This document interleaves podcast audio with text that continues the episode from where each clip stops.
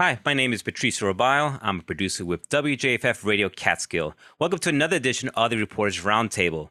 Today joining me are journalists Liam Mayo of The River Reporter, Chris Rowley with The Shawangunk Journal, Joseph Abraham from the Sullivan County Democrat, and Phillip Pantuso from The River Newsroom. Thank you so much, everyone, for joining us. We have a lot to get to, so we get straight to it. Joe, we'll start with you. The you covered legislature, which is one of your beats. Uh, one of the big things that came out of this legislature that I was listening to is the new air, not the new airport, but in addition to the Sullivan County Airport, uh, Hatzolah Air is looks like wants to make the Sullivan County Airport home, and it was a presentation and everything. Uh, Joe, if you could tell us what's exactly going on with the airport, because I know the contract scene was a little controversial in the beginning. Has that been solved? Yeah, I'm not sure about the solve part. Uh, so the uh, legislature had two presentations. It started off last Thursday's meetings. Liam's going to talk about another one a little bit later. But um, as far as the Hatzolah Air, uh, this past summer, President Eli Rowe uh, found himself and other members of Hatzolah Air stuck at the county airport on, uh, and they were unable to drive on the Sabbath, and they needed a ground power unit to start their aircraft.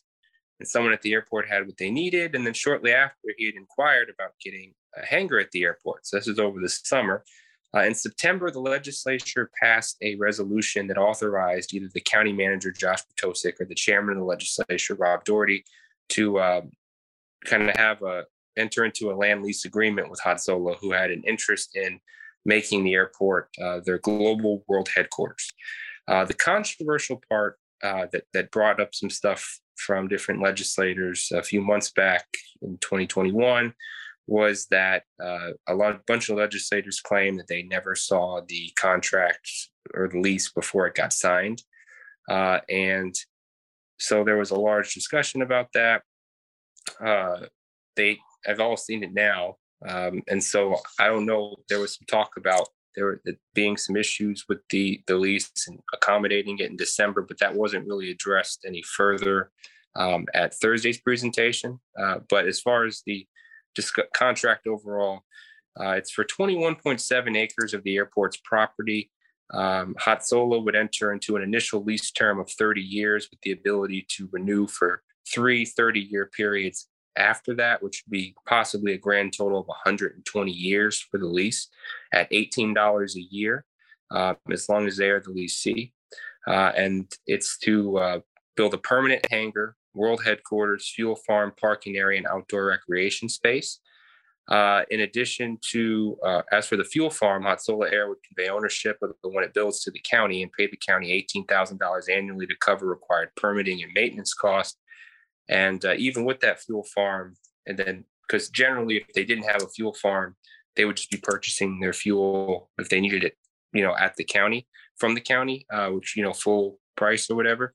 But no matter, even with their own fuel uh, farm, they're still going to pay the county thirty cents per gallon on fuel it buys uh, at the airport, and any other liquid it purchases from the county would be subject to the same charges. So just to give listeners um, a representation of that, last year, Hatzolah, using two jets, used for, purchased uh, four hundred thousand dollars, not four hundred thousand, four hundred thousand gallons worth of fuel, which I think comes out to like one hundred twenty grand or something. Uh, but they're expected to have more aircraft um, at this proposed facility. So there would be more money than the just the eighteen dollars a year. That is, a lot of people were saying that's awfully low um, as far as from the public or, or their concerns with that. Um, with the president, Uh, and um, one of his coworkers who's kind of leading up the design of it presented the legislature. They praised the runway of the airport, which was recently renovated, uh, the proximity to greater New York City and Long Island airports. Um, and they have plans for to have sub seven sub bases uh, in Miami, New York, Chicago, Los Angeles, London, Israel, and South America. And for their uh, facility at the airport, Sullivan County Airport, to be their global headquarters. Uh, and uh, they've been working with Pacero, which is a uh, engineering firm, I think, out in the west side of the state that the county's worked with for other projects at the airport in the past. And um, they've begun dialogue with the F A A, Federal Aviation Administration. And um, I guess there's been some talks about whether or not the F A A would allow a potential lease of one hundred twenty years, um, thinking that they in the past might have only done them for uh, fifty years. So the chairman, Rob Doherty, asked if it was fifty years, would that impact their ability to move forward, to which, you know, the president said it may or may not of, of Hatzolah Air. And, um, you know, he gave a whole presentation on things they planned for the facility. There'd be twenty-six bedrooms, an outdoor rec area, indoor covered pool, gym, and pantry that could be used to prepare food for the volunteers, pilots, and stuff from Hatzolah that would be staying there while they're on their shifts. But also, other than that, they also plan on having uh, simulation labs on the second floor, possibly medical and trauma simulation labs that they'd open up for the county volunteer E M S ambulance to use. Same thing with lecture halls and multi-purpose rooms that would be at the facility. And they also said that they would uh, allow the sheriff's office to use any of their equipment at no charge. So that's just some of the stuff that came out as far as the presentation. But, you know, we'll have to see where things are when they move forward, but that's where things currently stand. Uh, speak, staying on legislature, uh, Liam, you also covered legislature, and there's also coming, uh, you talked about it on the local edition recently, about the county's broadband efforts. Can you talk about that and about the broadband L D C and what's going on with that? Yeah, so the broadband L D C was a local development corporation started, I believe, in twenty twenty. Uh, to bring broadband to the county in sort of a unique way. They're going to um, outfit the county's public service uh, or public emergency radio towers with wireless broadband capabilities. So there's a handful of towers throughout the county that uh, will have equipment in them that will be transmitting a broadband signal. If your house chooses to subscribe to that service, they will give you a little box that you'll put on your house, and that box will uh, take the signal from the towers, and you will have broadband internet. Mm-hmm. And part of the reason they're doing this is uh, to get uh, internet just to parts of the county that don't really have it right now. Their ultimate goal is around one hundred percent or as close to one hundred percent coverage as they can as they can attain. And that's both with the uh, handful of major towers they have throughout the county, which should bring them to around sixty percent, and then with um, a number of smaller secondary towers that they would build after that. So they've been working on this since twenty twenty, but one of the major things that's been holding them up is they were trying to get a grant from the U S Economic Development Administration. They've been working on getting this grant for over a year now. At this point, it looks like that grant is either still a ways away or potentially not going to happen, because Mike Brooks, who's the legislative sort of liaison with the uh, with the L D C, came to the last uh, legislature meeting last week and is essentially asked the board for around two million dollars in funding to start purchasing the equipment they need for those towers. Um, it, it, he he made that pitch during a presentation on right. uh, ARPA funding, which can be used for broadband, among other things. Uh, the county's going to get around seven million dollars in ARPA funding for twenty twenty-two or and onward, it, in addition to the seven million dollars it got last year. So he was pitching to have around two million dollars of that go to the L D C so that it could start Uh, setting up its equipment, start purchasing its equipment, and not have to keep waiting for this grant from the feds that may or may not be coming. And just so that they can get this project off the ground and get broadband to people in something of a timely manner. And it's still undetermined whether or not they will get that money exactly, but it is, uh, there, there's a resolution for tomorrow's executive session or executive committee meeting that provides for two million dollars from the unassigned fund balance of the county to go to broadband L D C, as well as provides for a stipend for someone designated by the county manager to help the L D C implement this new broadband system. So if that resolution ends up passing, which as of this moment, I would assume that it probably will, uh, just based on uh, the legislature's seeming willingness to help this project at when it was brought up at committee meeting last week. Uh, in that case, the L D C could uh, get that two million dollars and could start working on getting the equipment and getting it up in its towers for sometime in this next year. And uh, just to sort of close it out, that was one of the reasons why they wanted to get it this year. Uh, they, they were looking for this alternate source of funding. It's because if they don't start ordering things now, uh, there's the potential that they'll lose this construction season.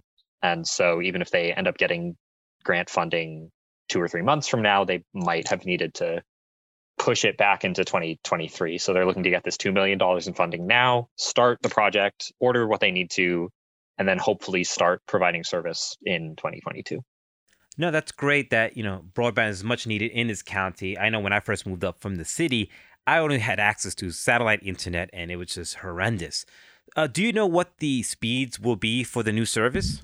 Not offhand. I believe they're looking to get numbers that are comparable to um, industry standard or uh, right, right. competitive with the industry. But the, the satellite mention is a good point. Um, Ira Steingart, when um, Mike Brooks made his pitch, asked, hey, so are, when the satellites start coming in and when, like, say, Elon Musk's Starlink project gets off the ground and when these other like forms of broadband keep getting built out, is our project going to be like obsolete?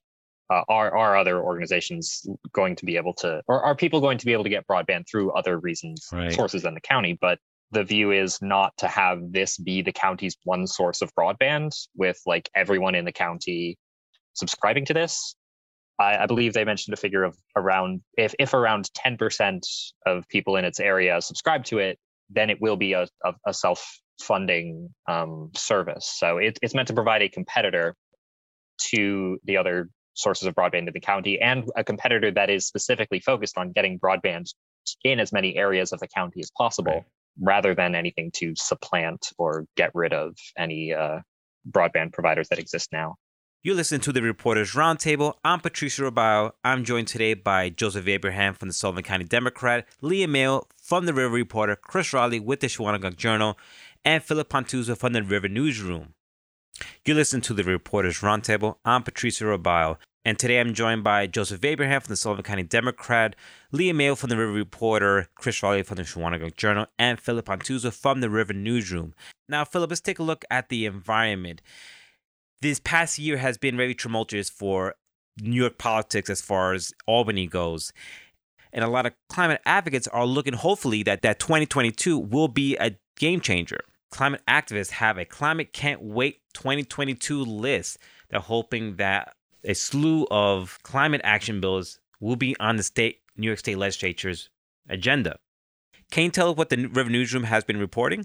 Yeah, that's something we've been following pretty closely at the River. Um, and I think that there was some hope that twenty twenty-two might be different, but um, at least the initial hopes were dashed when Governor Hochul presented her executive budget last month, which included very little in terms of investment for decarbonizing the economy. So as most listeners know, the Climate Leadership and Community Protection Act that was passed in two thousand nineteen set all of these very ambitious emissions goals and targets for the state, but almost but laid out almost no pathway to actually implementing that. Um, the executive budget, all it really did to further those ends was add a billion dollars to a previously existing um, environmental bond act uh, to invest in clean air, clean water, and green jobs.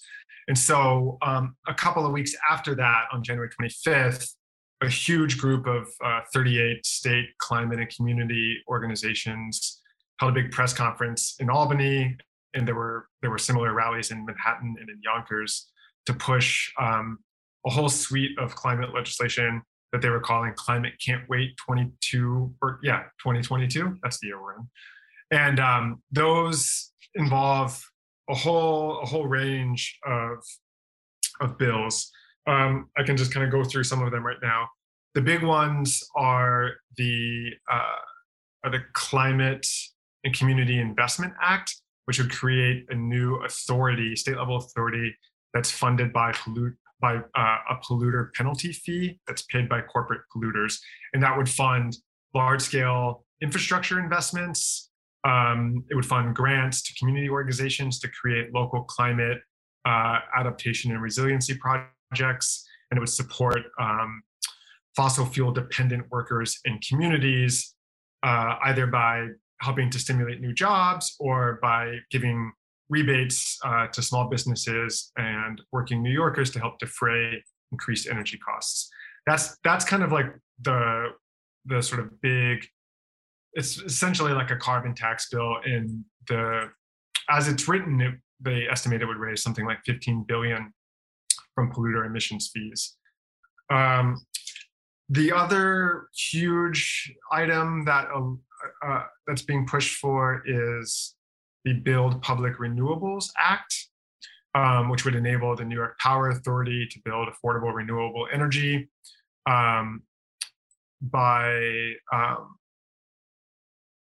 by um,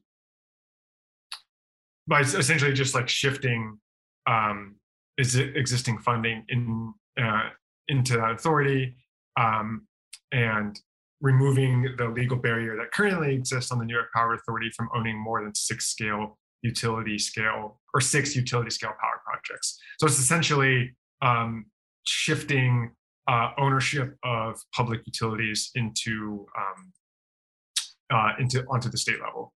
Um, that that bill has a lot of juice right now. Um, there are several dozen dozen legislators that have signed an open letter urging Hochul to include the act in the budget, um, you know, before it's actually finalized.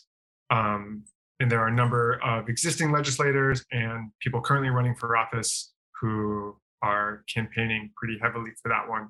And then there's a whole suite of, of smaller legislation.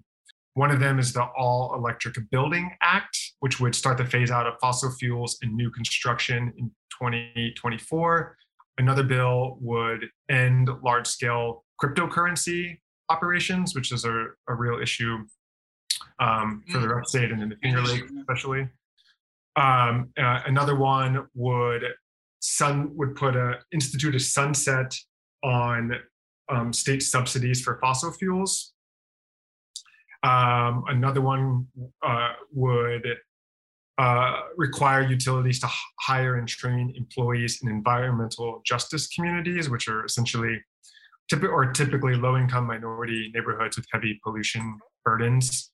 Um, so, you know, that's that's just a, a couple right there. There's there's you know more more than a dozen, um, and we kind of go through all of those in, in a big article that we published uh, last week, and then we also name a couple of other ones that. They aren't explicitly calling for under this banner, but that also might be on the table for this year as well.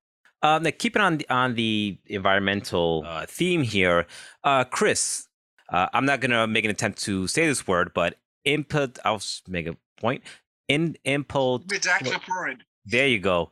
um, which looks like it could be very devastating to the environment. What's going on there?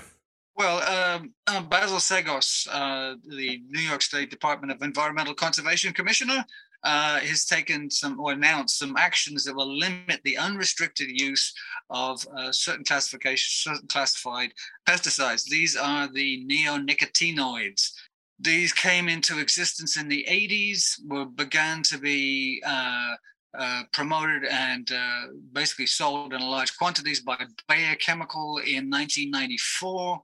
Um, the idea is that um, just as with nicotine, which is produced by plants to f- uh, fend off uh, herbivorous insects, um, these things attack the, uh, the the the nerves in insects and anything, but they don't cross, uh, well, it didn't seem to cross Uh, the blood-brain barrier in mammals. Uh, so, yay, everybody took them up. And the, the ones that are being um, uh, going to be limited now are uh, imidac- imidacloprid, thiamoxoxam, acetamiprid. Anyway, these are all going to be restricted use. And that will start on January the first, twenty twenty-three. Now, if you don't, if you're not involved in agriculture, you may think, well, I don't use those things. Well, actually, if you have a pet dog or cat and you put a flea and tick collar on it, you are using imidacloprid. Uh, that's that's uh, set up with another thing called flomethrin, which is in all of those collars and in those drops that you put on the backs of their necks. So this is a, a widespread thing, and it's going to affect a lot of different things. Um, mm-hmm. One thing we could we just should note is that while nicotine is actually toxic um, to uh, you know everything pretty much, but uh, you know and not so badly that we can't smoke cigarettes and enjoy the nicotine effect. Uh, but the but things like imidacloprid are ten thousand times as toxic as nicotine. So once that's loose in the environment, uh, you can see what happens. And it's not just used on cornfields and soybean fields. It's also being used, for instance, to dose um, hemlock trees to try to beat off the woolly adelgids, which are going to kill all the trees. Uh, and a treatment of a, of a hemlock uh, can last three years, persisting in the environment. Now, I got I found some stuff that was a little scary. In Virginia, uh, they dosed two hundred thousand trees with this. You know, I, I mean, you can see what's what what we're doing in, in effect. And of course, uh, this is one of the reasons why bee colonies are collapsing and why certain kinds of birds are disappearing. So that's mm-hmm. that's sort of a grim little bit of uh, environmental report. But on the other hand, at least New York State is, well, the D E C is taking action to limit the use. Other states have banned them, like Maine. Um, I, I listed some states. Just looking through my article here, what. where they were, but there was a number of states that have actually banned them completely. Um, Maine was the one, Connecticut, um, through here.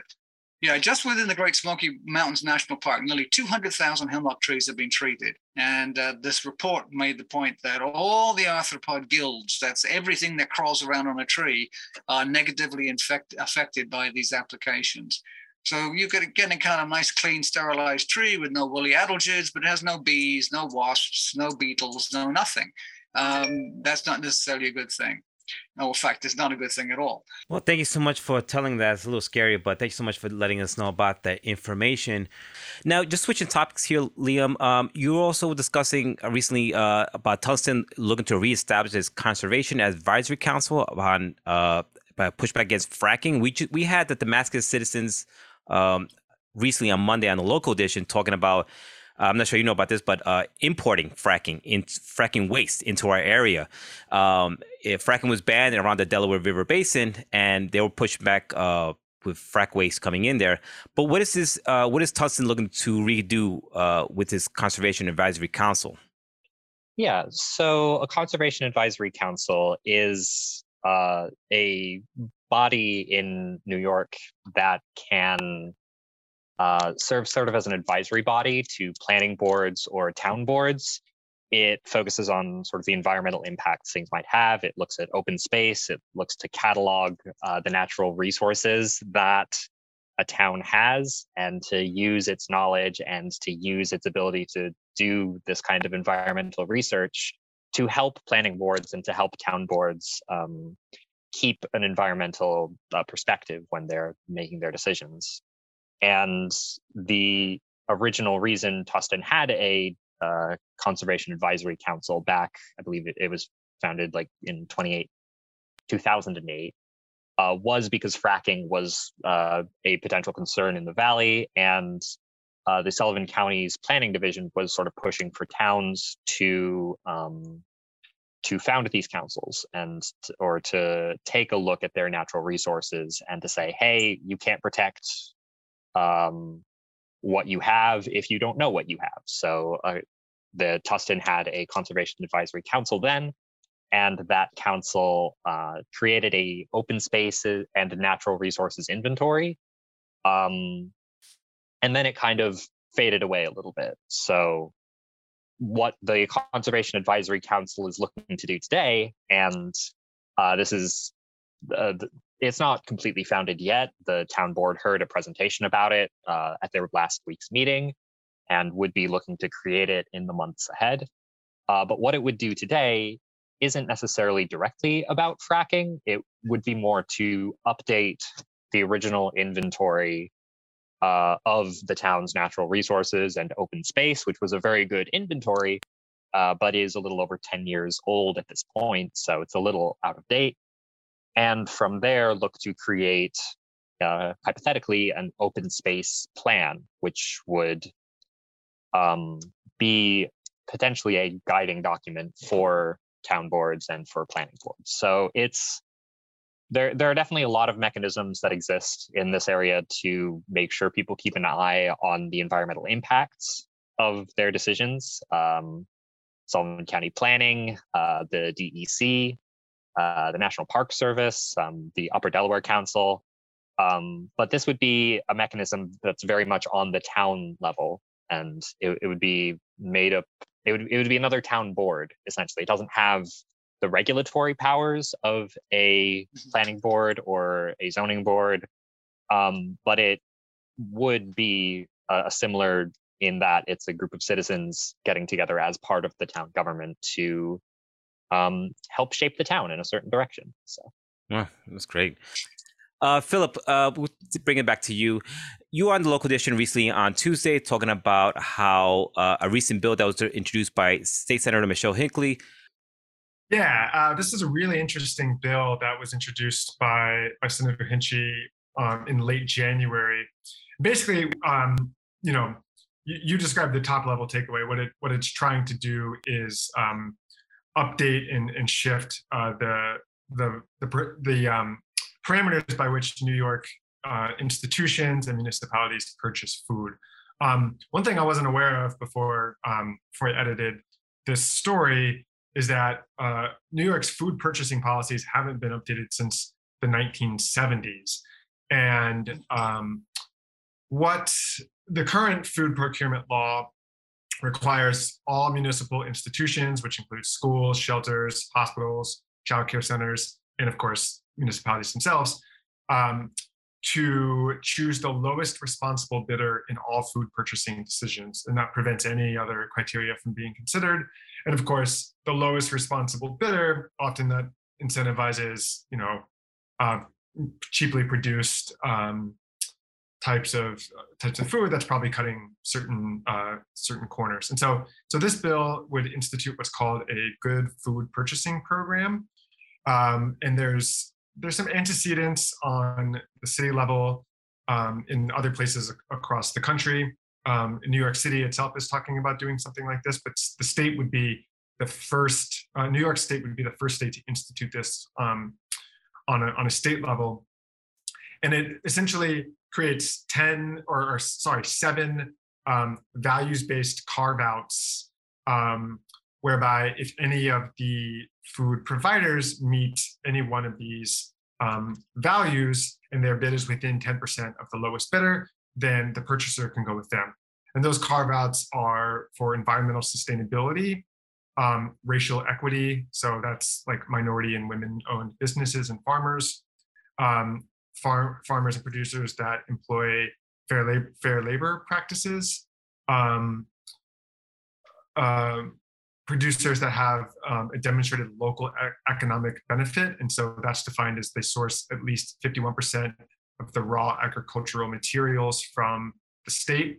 Um, food that is um, is more nutritious. So let's say like whole plant-based and lean proteins, um, whole grains, um, essential fats like nuts, seeds, and fish, et cetera.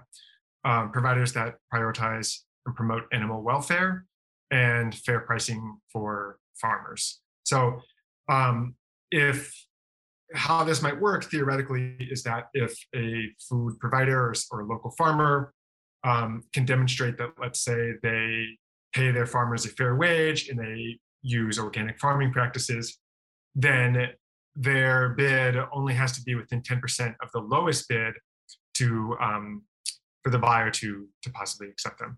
There's been a little bit of pushback about from, from folks like the Farm Bureau and from some um, from some Republican lawmakers that the bill doesn't do enough to uh, um, ensure that uh, that the producers are based in New York State. There's really only the one, the kind of locally grown aspect is really only one of those um, criteria, but there are other sort of check marks, basically. All, all, all this does is provide a wider playing field and kind of level level the playing field in some ways for, for producers and farmers who are prioritizing values outside of just making the most food as quickly as possible.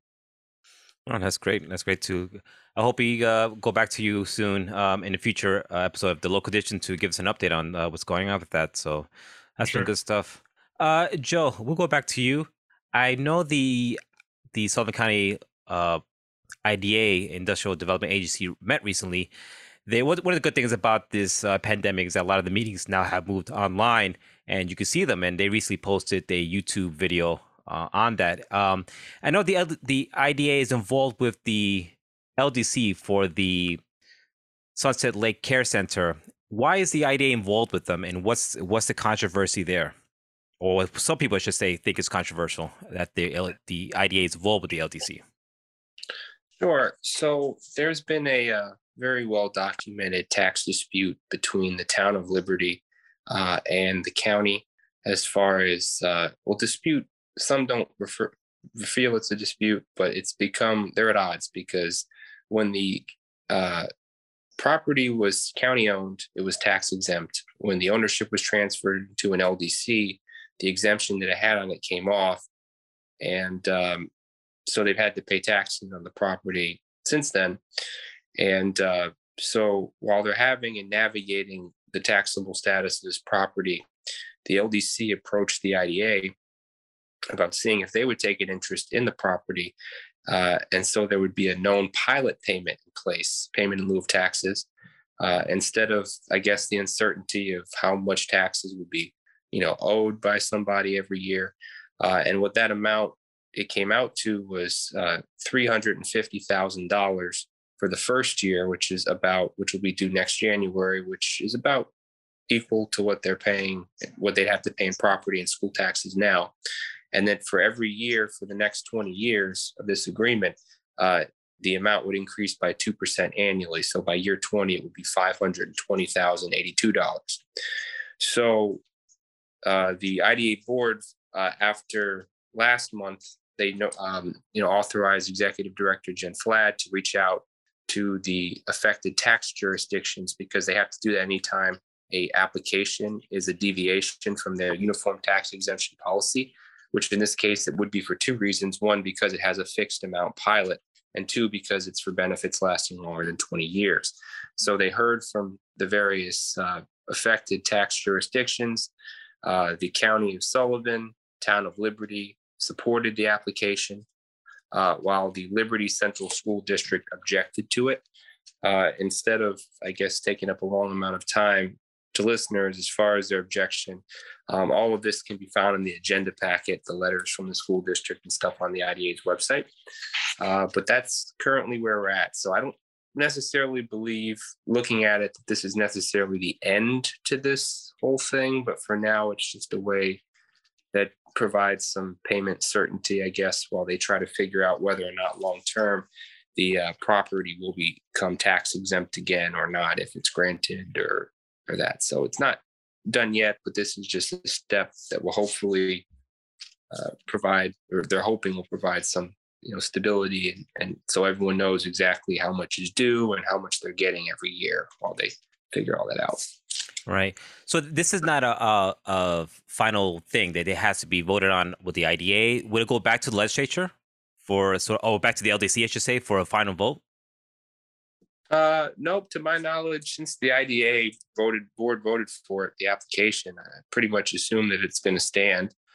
Um, so that's pretty much done. But I just meant in terms of the situation, as far as I, I don't believe that the uh, the other side or the, the L D C or that are necessarily done in their pursuit of this property, eventually in their hopes being tax exempt again. But right. But the pilots for now are a done deal. Okay. Well, like I said, uh, the pilots are a done deal. So um, look to see if, uh, future news coming out of the L D C. Has the new company taken over yet? The the new company, I know the company is, has been running it. Is if is that has been finalized yet? Yeah, um, the Infinite Care has been the since the operating agreement took place back in, I believe, September. Uh, they've been running things uh, over. Uh, Infinite Care has, and um, there's a uh, agreement in place between the two Uh, parties that uh, every quarter, you know, they, uh, oh boy, the word is escaping me. They they pretty much go over the whether there's a loss of revenue or if there was an increase in revenue and vice versa. At the end of the day, the county just goes back to net zero. So Um, so the county, um, yeah, so that's, so they've been operating it, and that's pretty much where they're at. Should be interesting. Uh, Liam, now we go back to you here. I know there's some stuff going in Highland, uh, some controversy over the removal of John Palazzo. What's going on there? Yeah, so um, it, it's sort of a little thing, but um, in, in Highland, uh, each of the towns along what's the what's known as the Upper Delaware Scenic Byway, which I believe is Route ninety-seven along the Delaware River, um, has a representative.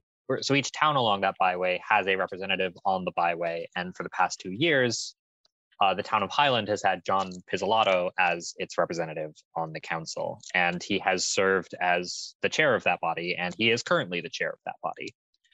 Um, Pizzolatto has also, uh, within the past year, run for uh, the office of town supervisor in Highland in sort of a fairly contentious and a very close race. I believe he came within uh, a handful of votes of becoming supervisor, although he did ultimately fall short.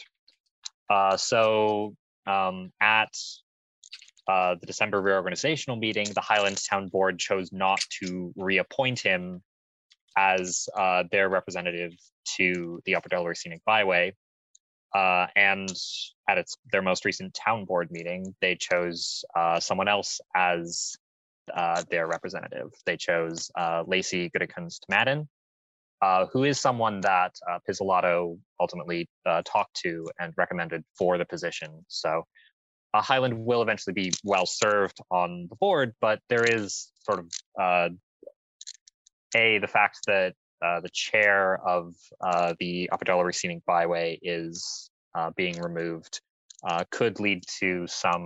Um, some instability with the organization. I believe the uh, vice chair is also leaving at the same time, uh, Deer Park representative Jenny Dudko. Um, so, so that organization may take a moment to get new chairs in and find its footing again. And then also, um, while uh, people moving in and out of positions happens all the time, uh, there's the question of, of whether there was any kind of political um,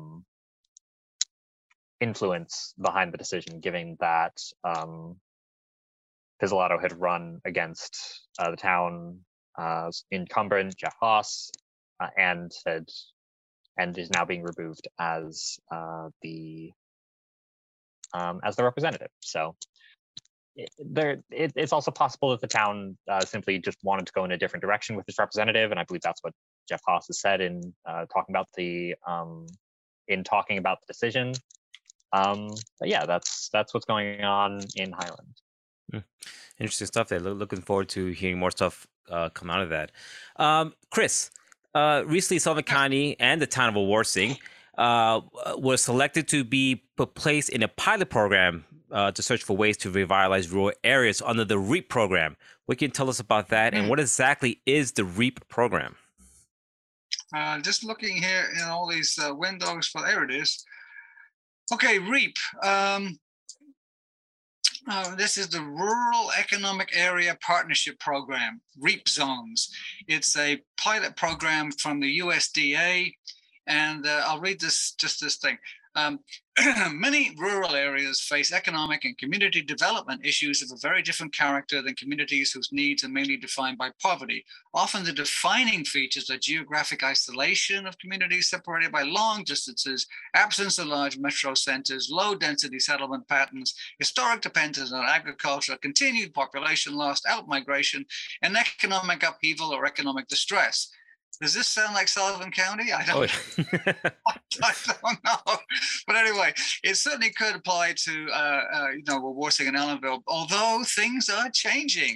Anyway, um, this REAP program uh, is now, now includes, and what I found interesting about this was um, the, the, the earliest ones were in North Dakota. Okay, well, we get that. That, that seems to fit to their, their description. Then came... Um, uh, Uh, the Sullivan and Wawarsing, Sullivan County and the town of Wawarsing. Now, so U S D A is just sort of like including one town from Ulster County and putting it together with Sullivan uh, with Sullivan County uh, in an REAP. Uh, this is an interesting approach, I think, because they're ignoring county boundaries and they're not talking to Kingston at all, um, which is sort of where, it's, where it tends to be with, in some ways, with Wawarsing and Ellerville not talking very much or not hearing very much from Kingston.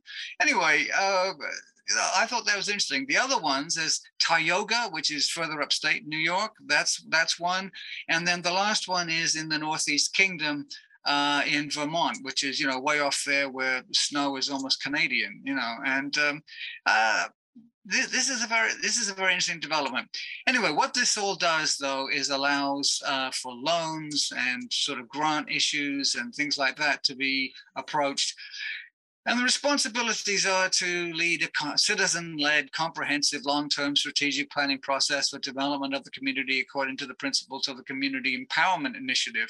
So it's it's got all those sort of good, uh, uh, good-sounding kind of uh, governmental things attached. And um, I, I'll be interested to see how this how this plays out, whether or not uh, Wawarsing can actually uh, secure some loans or you know other other, other funding from it.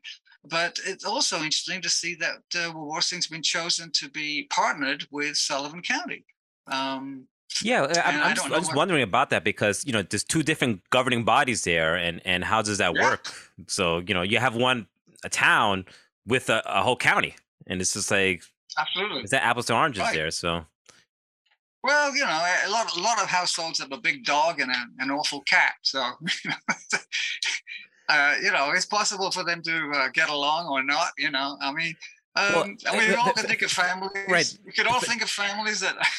well, it, it's, the way I look at it is the way I go into Ellenville or is you know through Route two oh nine, which is leaves through Wurzboro and Phillipsport, and you basically just go straight into Ellenville. So sometimes a lot of people, especially in that part of the county, feel like Ellenville is sort of part of of uh, Sullivan County because a lot of people go back and forth to restaurants and going there. So.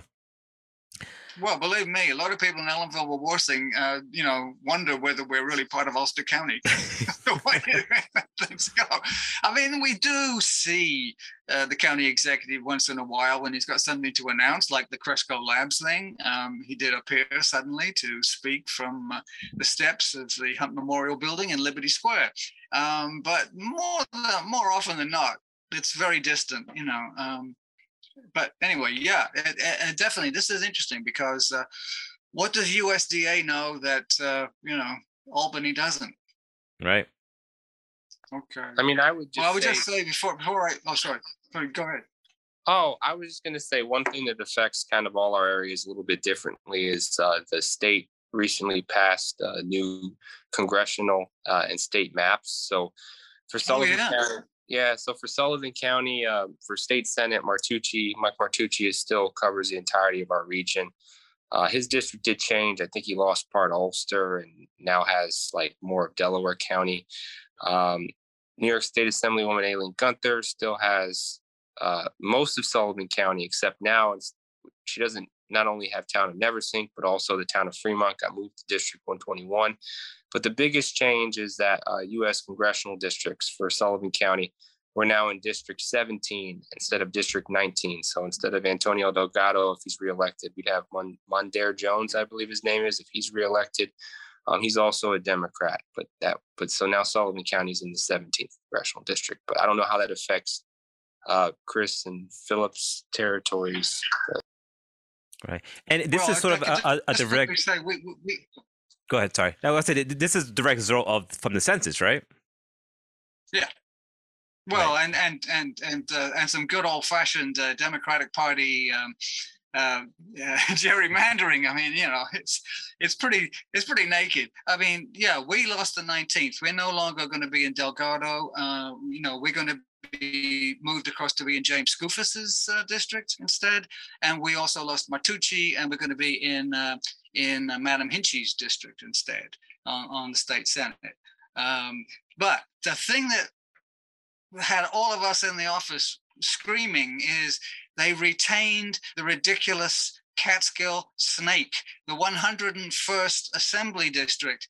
Uh, only, only, but this is really weird.